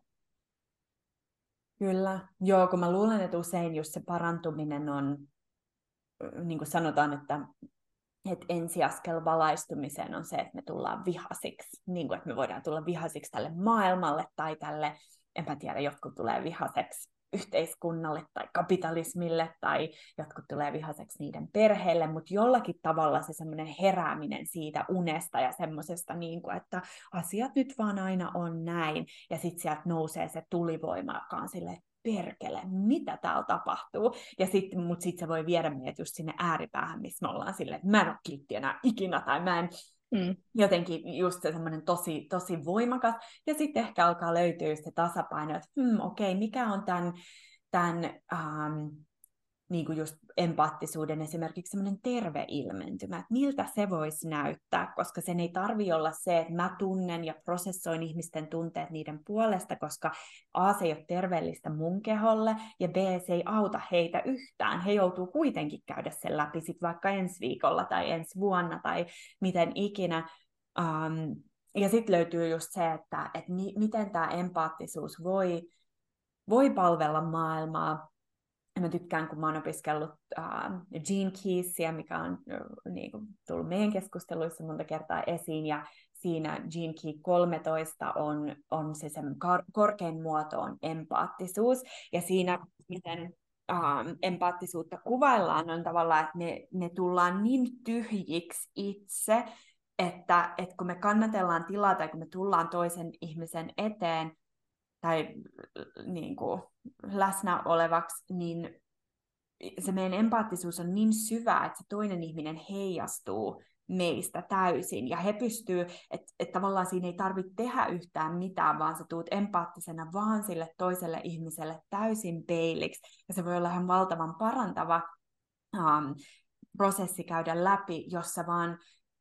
tavallaan tunnet, koska tietyllä tavalla mä uskon, että se vertaistukiasia, mistä sä puhuit kanssa ja mikä on tosi hyvä pointti, niin kuin liittyy siihen, että me halutaan tulla nähdyiksi, me halutaan tulla toisen ihmisen mm. podista, miksi me halutaan tulla nähdyiksi meidän kivussa, mutta tavallaan, että ilman, että se, se jää tommoseen just, että siitä tulee joku identiteetti tai me jäädään junnaamaan siihen ajatukseen, niin voidaanko me käyttää semmoista just semmoista syvää empaattisuutta siinä, että me ollaan toinen toisillemme semmoinen peili, josta se kaikki heijastuu syvästi, että meille tulee se kokemus, että me ollaan tultu nähdyiksi. Ja vitsi toi ihminen hiffas, se tunsi sen, koska, koska ehkä joskus tuntuu, että tässä henkisessä skenessä ja näissä paranemisjutuissa on, ihannoidaan niin paljon sitä positiivista ja sitten jotenkin se kipu tuntuu, että se on semmoista, että, oh, että mitä värähtelet se vähän matalalla. Ja koska meillä on jokaisella niin tarve tulla kuitenkin nähdyksi siinä meidän kivussa, koska me kaikki yhdistää se, että me ollaan tultu tänne käymään läpi isoja haasteita, niin se semmoinen, niin mikä on mulle tavallaan auttanut, koska mulle empaattisuus on, on isossa roolissa myöskin, on, että mä ajattelen just, että mitä jos mä vaan tuun semmoiseksi peiliksi tai semmoiseksi tyhjäksi tauluksi, johon se, josta se toinen ihminen pystyy ikään kuin näkemään itsensä ja missä, missä kokee tulleensa nähdyksi, mutta sitten samaan aikaan se ei jätä muhun mitään riekaleita tai mitään, mitään tahroja, koska, koska mä pystyn antaa sen ihmisen myöskin takas hänelle itselleen. Mä sanon, että mä luotan suhun niin paljon, että mä näen sun kivun ja samaan aikaan mä annan sen takas sulle, koska se on jotain, mikä, mikä on sun lahja, vaikka se on nyt ällöttävässä paketissa, niin kun sä kuorit sitä tarpeeksi, siellä on jonkunnäköinen lahja, mikä voi ihan mielettömällä tavalla palvella häntä itseään ja sitten koko maailmaa, niin tavallaan semmoinen ajatus, että voi antaa sen mm. tulla mm. ja sitten myöskin ihanalla tavalla myös päästää sen energian ja kaikki ne tunteet ja kaiken sen takaisin. Kyllä, niinpä empaattisuudessa on hyvä niin kuin just se muistaa, että ketään ei ole niin kuin tarkoitus pelastaa, tai niin kuin se just, että, että, niin kuin, että sehän lähtee jokaisesta itsestään, että se on myös niin kuin hyvä harjoitus ihan, ihan niin kuin muistuttaa itseensä siinä, että, että tota, ja siis toi jotenkin mulla resonoi niin paljon siis ihan viime aikoina, siis mä oon niin miettinyt tota niin kuin ihmisen perustarpeena sitä, että tulla nähdyksi ja kuulluksi, ja se on niin kuin, se on niin kuin jotenkin semmoinen asia, mikä on mun mielestä mennyt liikaa ohi tältä yhteiskunnalta. Se on niin perustarve, jotenkin se, että mitä kaikkea se sisältääkään, se, että ihminen voi tulla nähdyksi ja kuulluksi sellaisena kuin se on, että, että, että jokainen pystyisi jollakin tavalla niin kuin, äh, tuntee sen, niin se on mun mielestä jotenkin niin, niin voimallinen ajatus, että, että jokainen ansaitsee sen ja se olisi niin tärkeää. Ja tota, jotenkin mä mietin sitä, että mä oon nyt ehkä tämmöisessä murrosvaiheessa tietyllä tavalla itsekin elämässä, että mä en tiedä, että mitä tulee tapahtua, mitä mä tuun tekemään, minkälainen joku työ, työasia tulee niin kuin mulle vielä tässä eteen, niin, mutta toi asia oli jotenkin silleen, että vitsi, tota mä haluan hyödyntää jotenkin mun elämässä, tota mä haluan, niin kuin, tota mä haluan tehdä, mä haluan, mä haluan, että ihmiset saa niin kuin, niin kuin, että mä haluan nähdä ja kuulla ne aidosti. Ja sitten niin kuin sitä kautta jotenkin tuoda hyvää ihmisten elämään. Mä en tiedä, mitä se tulee olemaan. Mä oon ihan, ihan täysin niin kuin vielä sellaisessa aloittelupisteessä, mutta niin kuin jotenkin mä oon sitä lähtenyt miettimään tosi paljon, että, että tota, sellainen niin kuin just, just niin kuin esimerkiksi nuorille, miten tärkeä asia se olisi, niin kuin kun miettii itseään nuorena, niin se, se, että siellä on niin paljon just niitä tunteita on, ja, ja sitä, että kun ei osata niin kuin vielä oikein niitä sillain niin kuin rakentavasti käydä läpi ja se, että, että tota,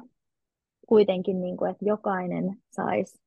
sais kokea sen, että aidosti joku näkee ja kuulee. Eten, ja vielä niin kuin etenkin tämmöisessä kiireisessä yhteiskunnassa ja meillä on paljon semmoista, niin kuin, mikä menee ohi niin kuin siinä, siinä tota, elämässä, kiireisessä elämässä, kun on työt ja kaikki jotenkin semmoinen, tämä yhteiskunta antaa semmoista niin kuin signaalia, että kaikki pitää suorittaa, niin sitten se, että et, et pystyisi niin kuin vaan pysähtyä ja jotenkin näkee silleen uudella tavalla ihmiset. Ja, ja tota, en tiedä, nämä on vaan tämmöisiä asioita, mitä on just paljon pallotellut ja toi just, että kun säkin sanoit sen, niin toi, toi on niin kuin musta niin ihana ajatus siinä, että, että tota, toi on se tapa, millä mä haluaisin niin kuin sitä omaa empaattisuutta hyödyntää. Niin kuin se, että, että tota, jos, jos sitä, sillä on mahdollisuus tehdä vielä jotain hyvää, etenkin silloin, kun se lähtee sieltä niin kuin aidosta autenttisuudesta, sieltä, sieltä niin kuin, että et mun ei tarvitse pakottaa itteeni mihinkään, niin, niin silloin se on jotain niin semmoista hienoa, että, että tota, jotenkin mä ajattelen, että vielä mulla on täältä jotain niin kuin a, semmoista ammentaa, että, että tota, katsotaan millä tavalla se, se niin kuin muotoutuu. Joo, ja se on niin jotenkin musta ihanaa mennä just tolle tasolle, että, että se perustarve on se näkemisen, nähdyksi ja kuulluksi tulemisen kokemus, koska just jotain neuvoa tai vinkkejä tai niin tämmöistähän saa kaikki alta ja jokainen on hirveän niin kuin, jokainen yleistyksenä, mutta et, et jotenkin se on tosi tyypillistä, että sitten kun menee pyytää apua tai menee jo kipunsa kanssa, niin se on se vastaus, mitä usein saa. Ja tietyllä tavalla se lähettää signaalin, että aamen kelpaa tämmöisenä, koska toi jo sanoi, että teen näin, niin sulle ei ole enää tommonen olo. Ja kun se pointti ei ehkä ole siinä, että me hankkiudutaan eroon siitä meidän olosta, vaan että, että me just tullaan nähdyksi siinä hetkessä, että me saadaan se kokemus, että me kelvataan just semmoisena kuin se on, koska ehkä se vaikea tunne myöskin palvelee taas jotain tarkoitusta, mikä on, niin kuin sen, sen täytyy tulla nähdyksi, jotta me voidaan liikkua sen läpi ja irrottaa se pois. Vähän samalla tavalla kuin just tämä miellyttäminenkin voi olla, että et, et senkin tarkoitusperissä on jotain, että et nähkää mut tai huomatkaa, miten mm-hmm. mä oon miten mä oon tässä tehnyt, ja, ja se on niin välillä kiemuraista ja koukeroista, millä tavalla meidän tietoisuus toimii, mutta mutta tavallaan just sitä, että neuvoja saa kaikkialta ja sitten sitä semmoista oikeasti rakastavaa ja hyväksyvää läsnäoloa, niin en mä tiedä, saako sitä niin paljon, ja tietenkin se liittyy aina meihin itseemme, että jos ei me olla itsellemme pystytty olemaan rakastava ja läsnä oleva, jos ei me pystytä itseemme sietämään niissä vaikeissa hetkissä, niin ei meillä ole minkäännäköistä asiaa tai kykyä sietää toista siinä hetkessä, joten taas, taas, taas sitä radikaalia vastuunottoa, että itsestä millä tavalla mä pystyn vahvistamaan ja voimistamaan mun kapasiteettia olla näin ja sitten sillä tavalla olla, olla jollekin toiselle. Mm. Mutta Kyllä. tulee mieleen kysyä, tai mä haluaisin tuoda vähän niin kuin just tähän nykyhetkeen, ja, ja koska sä oot käynyt tätä prosessia, että on vaikea laittaa rajoja, ja on joutunut sietää toisten ihmisten pettymyksiä, ja on, koska sehän ei ole helppoa, tämä oli yksi asia, mitä, mitä mä halusin sanoa jossain vaiheessa,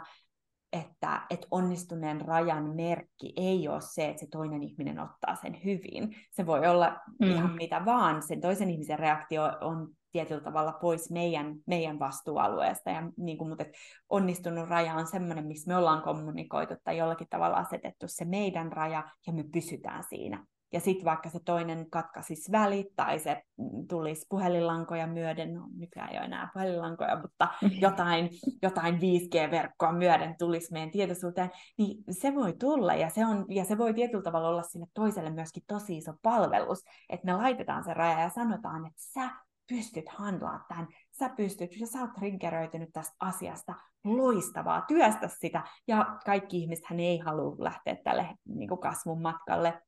halua työstää mm. yhtään mitään. Ja sitten voi olla, että, että se suhde ei ehkä kestä semmoisenaan, koska jos se on perustunut sille, että me petetään itsemme jatkuvasti, niin silloin se on ollut niin huteralla pohjalla, että se ei ole sen arvonenkaan. Mutta onnistunut raja on semmoinen, mikä me vaan asetetaan ja pidetään, ja that's it. Niin tota, Joo, mutta se on vaikeaa hommaa ja ei aina tunnu niin kauhean ihanalta ja hehkeeltä. Jotenkin musta tuntuu, että tosi monet tämän just kasvumatkan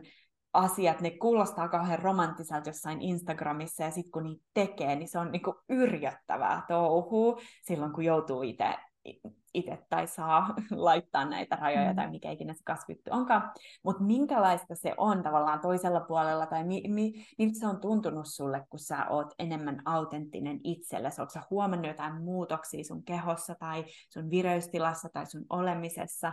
Mi, mitä, tai, tai vaikka perheessä, miten sun perhe on heijastellut sitä takaisin? Joo, siis kyllä niin kuin, no ensinnäkin omassa itsessähän se tuntuu paljon niin kuin se, että sehän niin kuin, musta tuntuu, että se, se ihan niin kuin konkreettisesti vapauttaa tilaa. Niin kuin, että ihan siis se on semmoinen asia, niin kuin, ää, mitä se tekee. Se, että, niin kuin, että, että sä pystyt siirtämään jonkun, jonkun asian. Mä tykkään niin kuin aina näistä konkreettisista asioista, että niin kuin sekin on, että että, tota, että se on niinku semmoinen kivi tai semmoinen, joka on ihan niinku oikeasti vienyt tilaa musta. Se on vienyt tosi paljonkin sitä tilaa. Mä oon niinku joutunut käyttää siihen paljon energiaa. Se, että, että vaikka on ollut pienistä asioista mahdollisesti kyse, niin se, että se, se energian määrä, mitä mä oon voinut laittaa siihen, että mä en vaan saa ketään pettyneeksi tai niinku tee kellekään niinku, ää, la, lainausmerkeissä väärin, koska siis monestihan ne myöskin ne on ollut semmoisia oman pään sisällä, että, että se ei edes loppujen lopuksi ole ollut mitenkään niin kuin big deal, mutta kun se, se miellyttäjä saa niin kuin pienetkin asiat tuntumaan semmoisille, että no enhän mä nyt voi, että tästähän nyt seuraa jotain ja nyt, nyt joku loukkaantuu. Mutta niin kuin se, että se, se niin kuin tila on vapautunut ja siis mun mielestä niin kuin ihan käytännössä se näkyy sillä lailla, että mä oon niin kuin oppinut uusia taitoja, aloittanut uusia harrastuksia.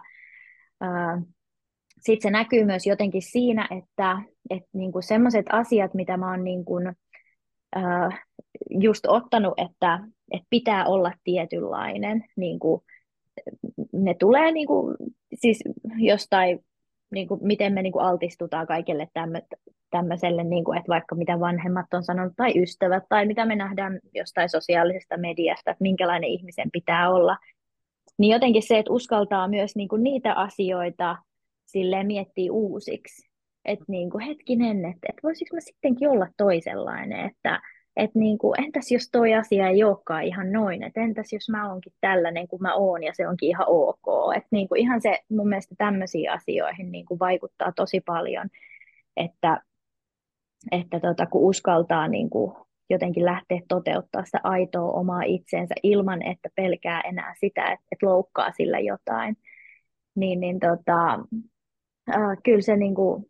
kyllähän se on siis suorastaan mullistavaa, että miten, miten paljon se niin kuin tuo sitä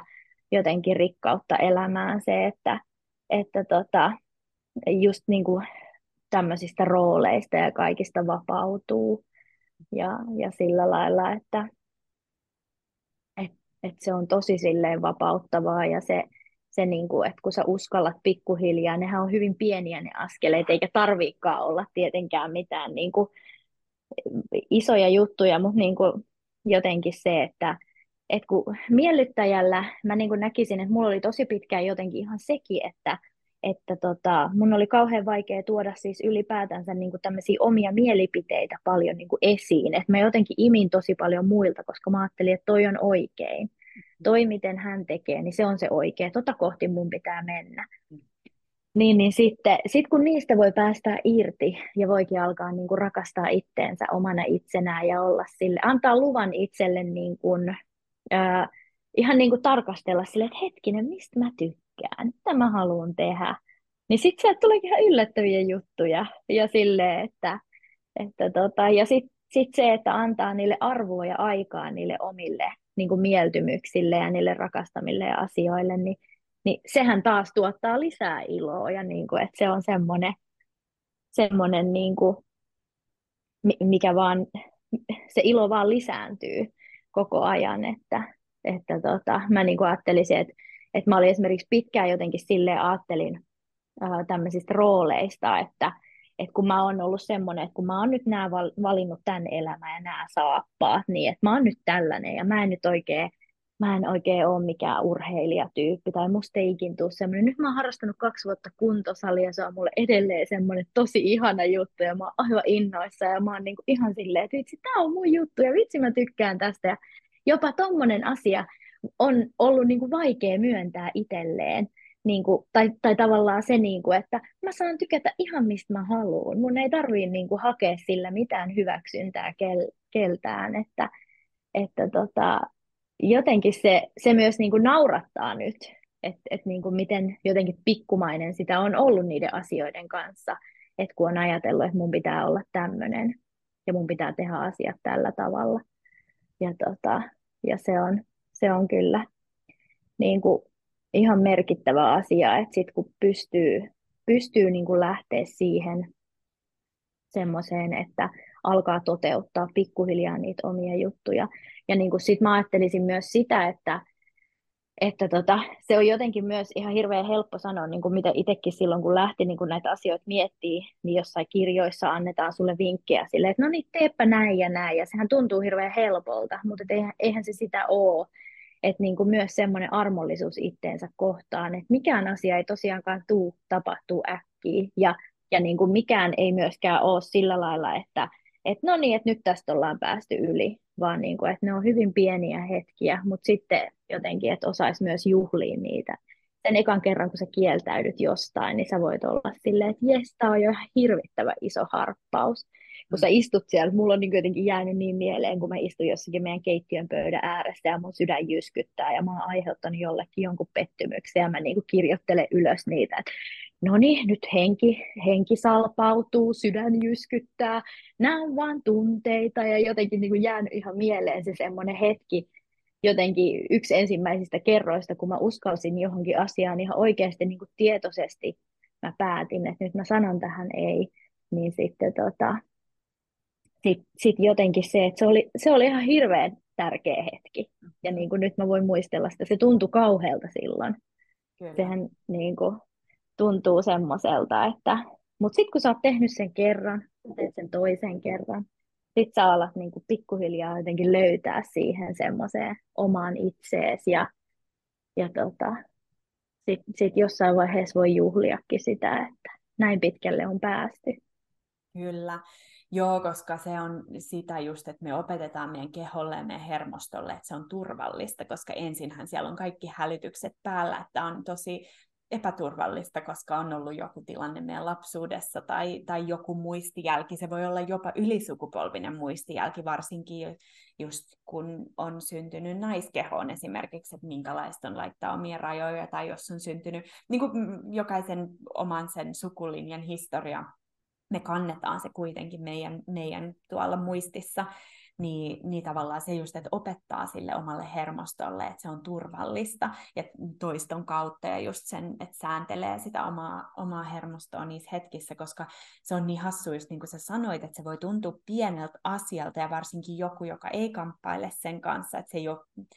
toiselle ihmiselle vaikeaa, voi katsoa jopa niin kuin asenteen kanssa, että no mikä tuossa nyt on niin iso juttu, ja eihän mm. se tietoisella tasolla ole, mutta kun sun koko keho on, niin kuin sä uudelleen kirjoitat jotain, jotain koodia, mikä, mikä niin kuin on ollut ihan päinvastainen tosi pitkään, niin siinä on tärkeää olla just niin myötätuntoinen itseä kohtaan, että vitsi, tämä on mulle vaikeaa, koska mä teen tosi vaikeita asioita niin kuin kehotasolla ja aivojen tasolla ja hermoston tasolla, niin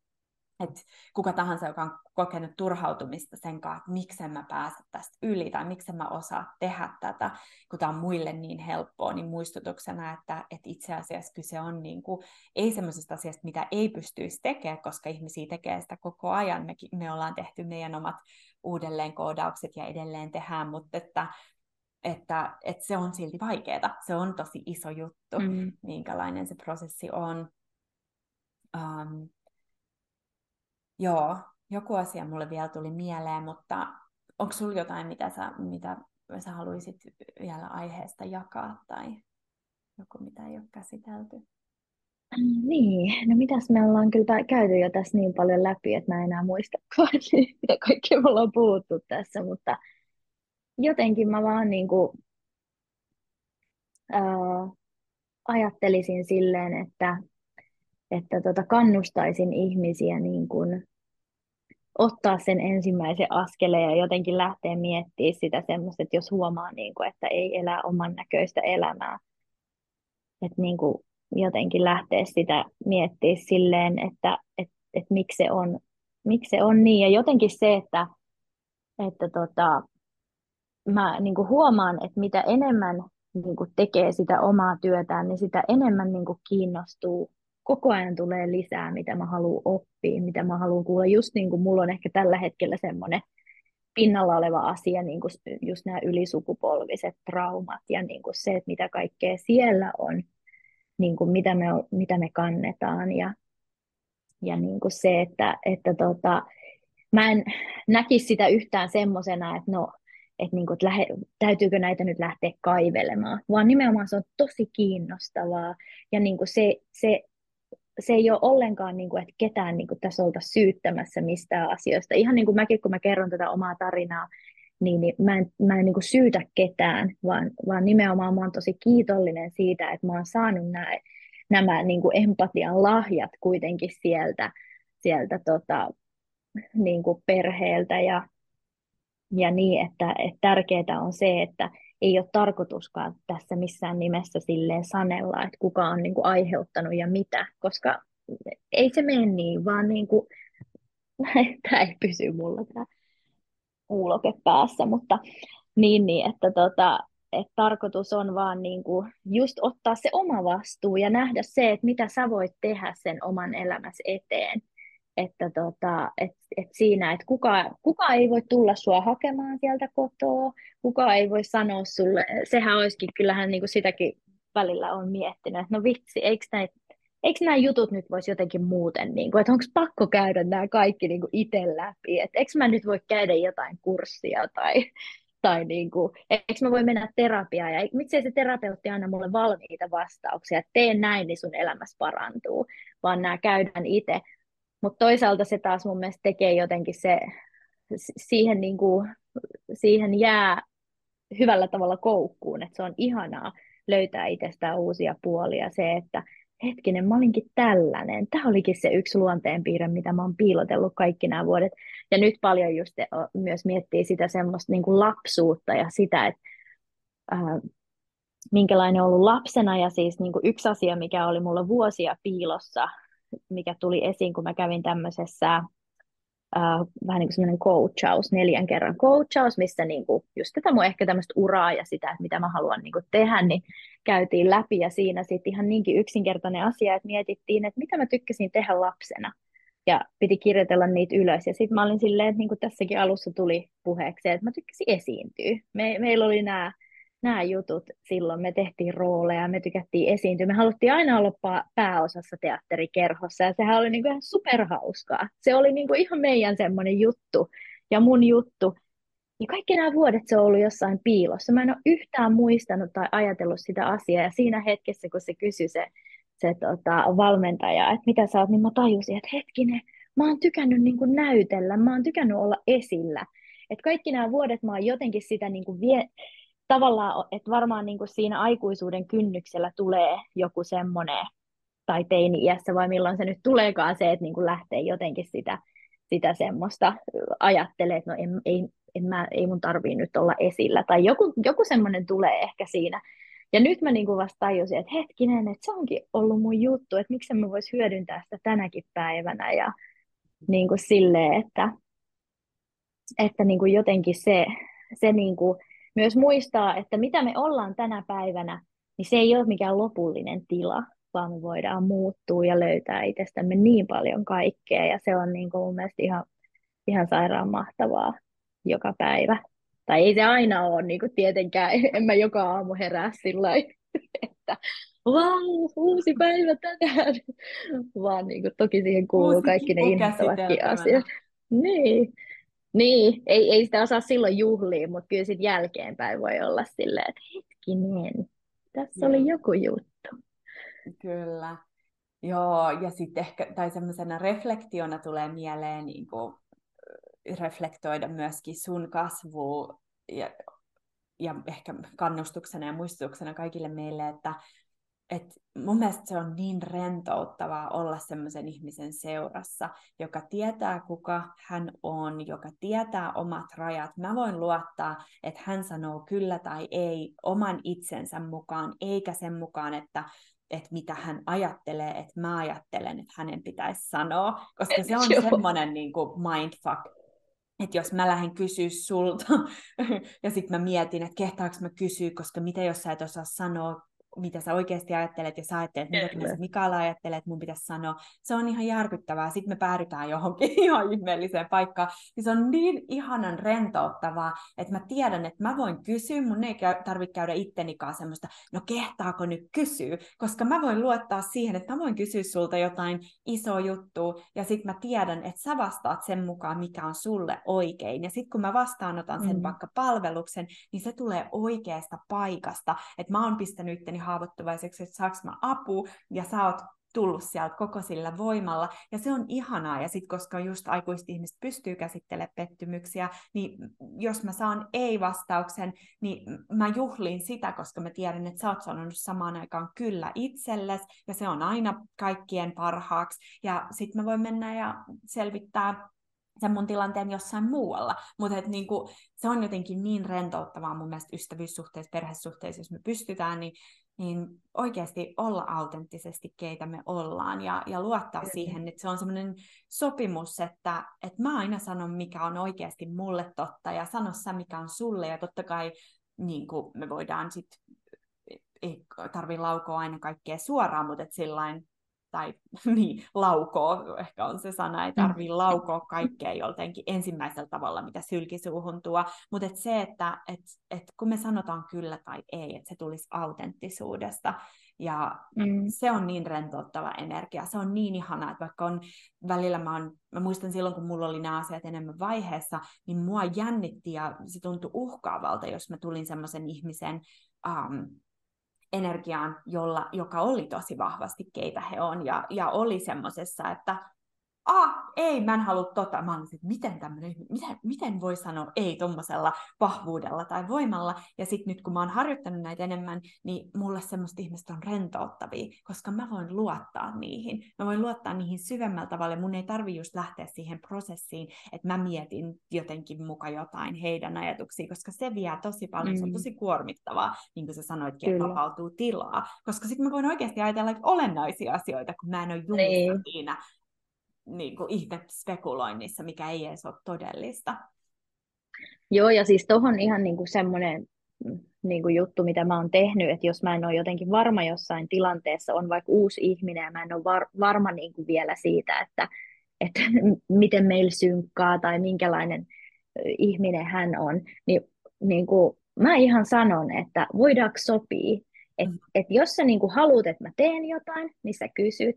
tai jos mä kysyn sulta jotain, niin sä sanot suoraan, mitä sä ajattelet. Et mun mielestä sekin, niin kuin, että, että, että tässäkin käytännöllisyys, että se voi ihan sanoa ääneen, että voidaanko sopia, niin kuin, että voidaanko sopia heti tässä meidän niin kuin ystävyyden tai tutustumisen tässä vaiheessa, että, että tämmöinen pelisääntö, niin kuin esimerkiksi työelämässä, mun mielestä se helpottaa niin kuin sitä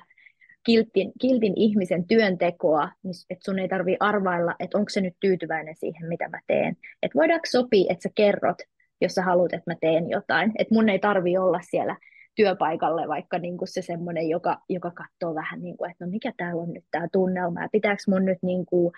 uh, tai koko ajan tunnustella sitä, että teekö mä nyt oikein vai väärin, koska se on tosi uuvuttavaa ja raskasta, niin sitten tota, sit sellainen niin kuin heti kättelyssä sovitaan pelisäännöt, ja niin kuin muutenkin semmoinen avoimuus on mun mielestä ihan, ihan mahtava asia kaikissa asioissa olisi että tota, kaikista asioista, asioista voisi puhua ilman sitä jännitettä, että, että tota, mutta se on ehkä niin kuin mulle semmoinen, ehkä myös ihan uusissa semmoisissa ystävyyssuhteissakin, niin kuin, että, että, että sovitaan alusta asti, että sanot sit suoraan, jos ei sua huvita, jos mä kysyn suoraan, ja sovitaanko, että molemmat tehdään silleen. Musta se on niin kuin ihan jotenkin semmoinen hyvä, hyvä juttu siinä vaiheessa, kun sä et vielä oikein niin kuin ole, ole varma siitä tilanteesta niin sitten ei tarvitse arvailla tai kenenkään niin kuin jotenkin tunnustella sitä tilannetta, vaan siellä on jo se niin kuin, semmoinen sopimus. Raamit on laitettu. Joo, ja sitten koska virheitä sattuu ja me loukataan toisiamme tieto, tiedostamatta tai mitä ikinä, niin sitten me pystytään korjaamaan. Ne tilanteet voidaan myöskin korjata, että, että me voidaan tulla autenttisina itseenämme siihen tilanteeseen miettimättä, että no mitä sopiks tolle nyt toi, että mä tuun tällä tavalla tähän. Jos sitten toinen ihminen siitä pahastuu, niin sitten hän voi tulla sanoa mulle, että hei, itse asiassa tämä käytös herätti musta tämmöisiä tunteita. Mä oon siis, onpa mielenkiintoista, no mitäs nyt mm. ihmettä. Ja, ja sitten me voidaan siinä, niin kuin me voidaan korjata sitä tilannetta myös, että tavallaan kaikki on aina, aina mä uskon, tiettyyn pisteeseen asti käsiteltävissä. Joskus tietenkin se tilanne voi olla, että meidän ainoaksi vaihtoehdoksi kävellä pois tai jotakin mm. tämmöistä, mutta, mutta me pystytään, mulle se on jotenkin ollut niin helpottavaa, että, että just, että on se korjaamisen mahdollisuus, että mun ei tarvi jo etukäteen yrittää muovautua jonkunlaiseen, jonkunlaiseen rooliin, mitä mä luulen, että sen ihmisen seurassa mun pitää olla, vaan että mä en niin kuin, laittaisi mitä englanniksi sanotaan make waves, että ei lähtisi minkäännäköistä niin kuin, ähm, keinuttaa venettä tai jotakin tälleen, että mm. mä, en, mä en keinuta venettä liikaa, vaan että et mä oon ihan ok nykyään sillä, että mä keinutan sitä venettä, ja jos jollekin tulee paha olo siitä, tulee niin. Ja sitten mä vaan, että no, ehkä tämä ei ole sun vene, missä sun pitää olla, tai, tai jotakin, mutta luottaa siihen, että voi, voi keinutella niitä veneitä ja voi olla omana itsenään tässä maailmassa. Ja sillä tavalla myös valikoituu ja editoituu ne oikeat tyypit myöskin elämään, että, että no joo, tämä on niinku toinen, toinen aihe, mihin voisi pureutua enemmän, mutta vaikka yrittäjyydessä se, että kun yrittää olla vähän kaikille, niin se ei tule ikinä toimimaan. Että sitten se, että mitä enemmän me uskalletaan näyttää, keitä me ollaan, ja just keinuttaa sitä venettä, että sieltä ne väärät ihmiset, ikään kuin lainausmerkeissä väärät, mulle väärät ihmiset, he löytää itselleen oikeammin, oikeampien ihmisten pariin, ja sitten mun pariin voi löytää myöskin ne mulle oikeat ihmiset, koska ennen ne ei ehkä tunnistanut mua, kun mä olin vähän hajuton ja mauton ja, ja mitä mm. kaikkea. Mm. Niin, mutta se on jännittävää. Kyllä. jännittävää niin on. Niin on. Joo, ja siis täytyy tuosta ei-sanomisesta sanoa vielä sillä että mä ajattelen, että ei-sanomisessa tai tässä niin kuin tämmöisessä on niin kuin kolme vaihetta, että on se, että sä et uskalla sanoa sitä, sit sä rupeat sanoa sen, mutta sulla on kauheat perustelut, ja sitten viimeinen vaihe on se, että sä vaan sanot ei. ei. Et mä oon ehkä nyt siinä vielä silleen, osittain siinä perusteluvaiheessa, mutta sitten mulla onkin semmoinen hyvä muistutus aina, semmoinen hyvä meemi, mitä mä katon, jossa niinku sanotaan ei, ja sitten se toinen, ja perustellaan sitä, ja sitten se toinen sanoo, että perustelet sä vielä sitä ei-sanomista, niin se on musta hyvä muistutus, niinku, että että niinku myöskin, myöskin se, että ei sitä tarvitse perustella. Sä, sä oot Jep. jo se peruste. Sä oot tehnyt sen niinku valinnan ja that's it. Sun ja ei tarvii niinku... Niin, ja välivaihe on vielä se, että sä sanot ei ulkoisesti ja sitten sä perustelet sun mielessä niin kuin vielä. Joo. Se on se semmoinen niiden kahden välillä, että, että sit vielä pitää niin kuin itselleen käydä se, että sainhan mä sanoa, olihan mulla oikeutus sanoa se, ei, oli, okei, okay, no niin, hyvä, nyt se on käyty selville ja sitten ehkä joskus tulee se, missä on vaan silleen, voi um, virittäytyy omaan kehoon, löytää vastauksen kehosta, Kyllä. ja sittenhän sille ei tarvitse olla mielen kanssa mitään perusteita, kun me eletään niin, niin synkassa ja linjassa sen meidän oman kehon kanssa, että me kuullaan sisäisesti ei, ja sitten se on vaan ei. En mä, et mun mieli ei edes tiedä, että miksi mä sanon ei, mutta mun keho tietää, mä luotan siihen. Mm. Tässä voisi olla human designin se gut feeling. Sitä mä yritän aina silloin tällä harjoittaa, kun mä muistan. Niin ei sano, Joo, mikä, miltä musta tuntuu, ja, ja sitten se yleensä on aika helppo, niin kuin, just se, niin kuin, että, että jos susta tuntuu vähänkään siltä, että onko se ei vai joo, niin silloin se on ei. Kyllä. Niin, Kyllä. Niin, tota, niin se on hyvä siinä, mutta joo. On. Se on loistava työkalu kyllä autenttisuuteen palaamiseen. Mä nyt en ottanut sitä esiin, vaikka monessa kohtaa tuli mieleen, että mm, tähänkin sopisi niin moni human design juttu, mutta ehkä se on kiva. Human design on tietenkin yksi viidekehys, mikä on mulle rakas ja mistä me voidaan puhua tästä asiasta, mutta sitten voi puhua paljon, paljon vähemmän teknisestikin, mutta, mutta tota, se on niin totta, siis oikeasti niin käytännöllinen systeemi. Mm. Mutta jos me aletaan pikkuhiljaa punomaan tätä kaikkea yhteen, niin tota, tuleeko mieleen jotain viimeisiä, viimeisiä ajatuksia tai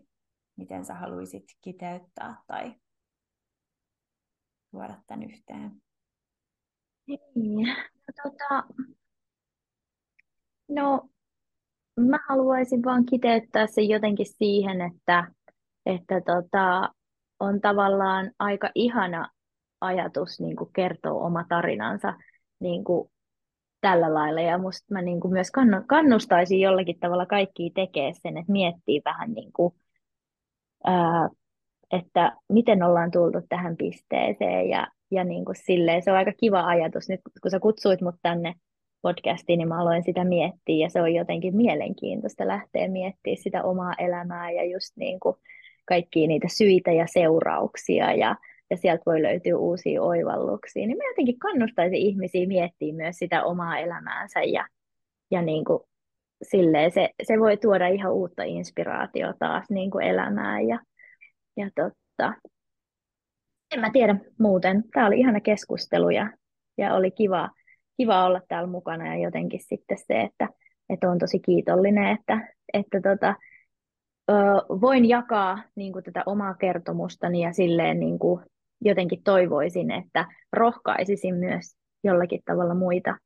niin kuin, jotka voi olla jumissa jossain vaiheessa tai vielä alku, alkumatkassa tai sillä että, että tota, on, on aika kivaa tutustua itseensä ja löytää uusia puolia itsestään. Kyllä. Joo, ja just se oma tarina niin kuin siitä voiman paikasta, koska me voidaan kertoa ne tarinat jostain uhrinäkökulmasta, mutta mitä se olisikin just kertoa se tarina siitä, että tämä on se mun sankarittaren matka tai sankarin matka, niin kuin, että näin mm. tämä meni, ja, ja se voi kestää kyllä jonkun aikaa edes niin kuin, jotenkin löytää sieltä se,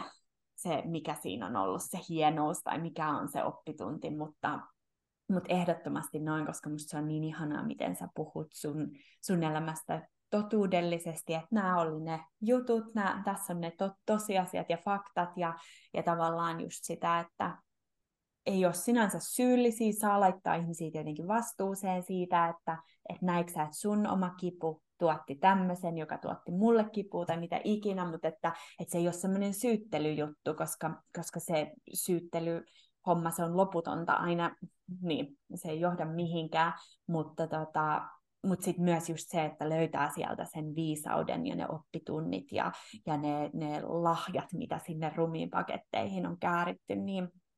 se on tosi ihailtavaa ja on niin ihanaa olla sun ystävä ja jakaa, jakaa oh, näitä yes. keskusteluita. Näitähän me ollaan käyty yön pikkutunneille saakka. Ei edes, ei edes missään niin kuin alkoholin vaikutuksen alaisena, vaan meillä on jostain syystä ollut tapana istua semmoisia kesäöitä tai pimeitä talviöitä siellä teidän, teidän kotona useinkin. Ja, ja tota, kello on yhtäkkiä kaksi, kun me ollaan juteltu näitä asioita mm. tosi pitkään, niin, niin se on niin ihanaa. Joo, ja siis mua naurattaa vielä tähän se, että, kun, että me nähdään niin kuin viikonloppuna pitkästä aikaa ja me lähdetään seitsemäksi tunniksi niin kuin tällaiseen johonkin traumatyöpajaan, että, että on niin kuin meidän tapa viettää viikonloppua. Kyllä. Joo, joo, me mennään perhekonstellaatioon ja mä odotan sitä tosi innolla ja mä toivon, että se voi olla yksi teema tulevaisuuden podcasteihin, mutta Kyllä. todellakin nämä on, äh, miten sanotaan, todelliset ystävät on niitä, jotka hiilaa yhdessä. Tässä me hiilaillaan. Mut joo. Niinpä. Super iso kiitos Mirella, kun tulit jakamaan sun tarinaa ja sun oivalluksia ja, ja oppitunteja ja viisautta. Um, kiitos kaikille, jotka tuli tänne kuuntelemaan. Palataan Kiitos taas. paljon mun puolesta. kiitos.